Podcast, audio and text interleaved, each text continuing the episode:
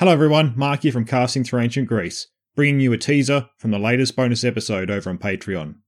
If you like what you hear and want to support the series, you can head over to Patreon to support Casting Through Ancient Greece, where you'll gain access to the full version of this episode plus many others.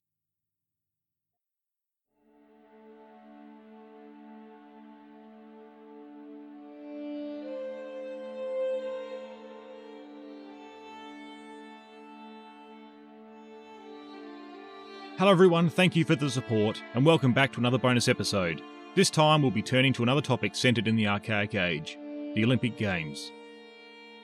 On the 6th of April of 1896 AD, some 80,000 spectators packed into the Panathenaic Stadium in Athens. Before them were around 240 athletes from 14 nations arrayed on the infield of the stadium. About to take place before them all was the opening of the very first International Olympic Games, overseen by the newly created International Olympic Committee. These games would be the beginning of the modern Olympic Games that we still celebrate in our own time, every four years. These first modern games in Athens would be officially opened by King George I of Greece, with the words, I declare the opening of the first International Olympic Games in Athens. Long live the nation, long live the Greek people. The Games would run for 10 days with nine different sports represented, all with a number of events within each taking place. Some of these sports, as we will see, were similar to what was competed in over 2,500 years earlier in ancient Greece. But a number would make their debut in these modern Olympic Games. The sports that the 240 odd athletes would compete in were athletics, cycling, fencing, gymnastics, shooting, swimming, tennis, weightlifting, and wrestling.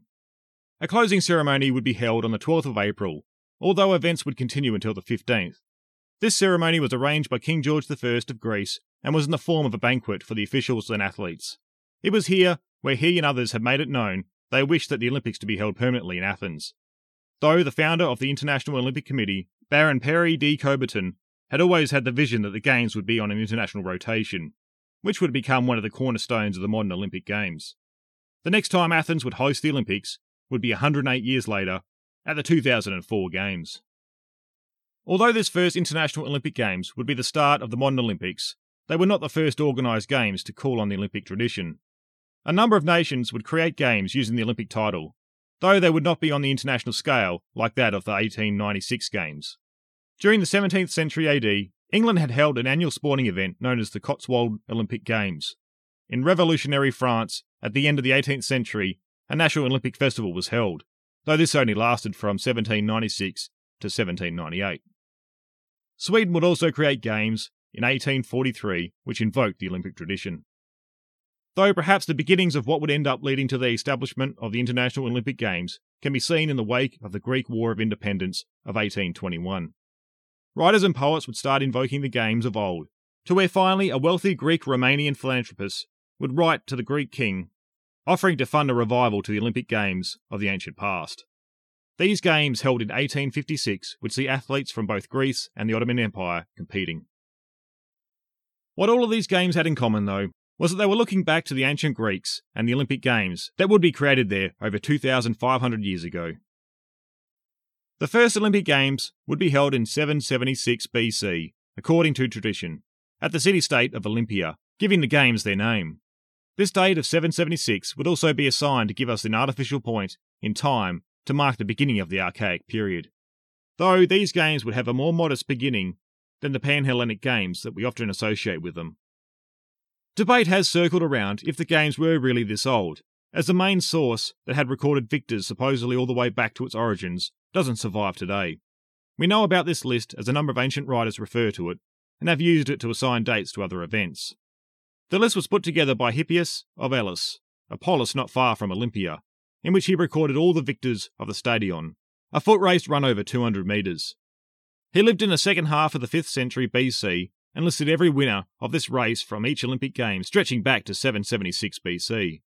Arguments have been made to suggest that Hippias may have exaggerated how old the Games really were, or at least may have recorded the information incorrectly, as since he was living over 300 years after its supposed foundation, he would have had to have worked from another record, and how reliable this was, we're unsure. Though having said all of this, it doesn't mean that it's wrong, as other known dates of events and public figures have also been cross referenced and referred to by other Greek and Roman writers, that this early date could well be possible. Another aspect that supports the early foundation is the archaeological record, where there appears to be an increase in the offerings at Olympia around this period. As we will see, the Olympic Games were primarily a religious festival, and this suggests that an increase in religious activity was taking place in the 8th century. Today, the year of 776 is still commonly used as a foundation of the Olympics, as there has been no hard evidence to disprove it, while the evidence that we do have at least suggests that this day was possible. Though legend would have it that even these games of 776 were a revival or inspired by earlier games found in the mythological past. Well, that's my teaser of what's happening over on Patreon. You can also find the full version to this episode, plus other episodes where I've been focusing on the very early history of Greece.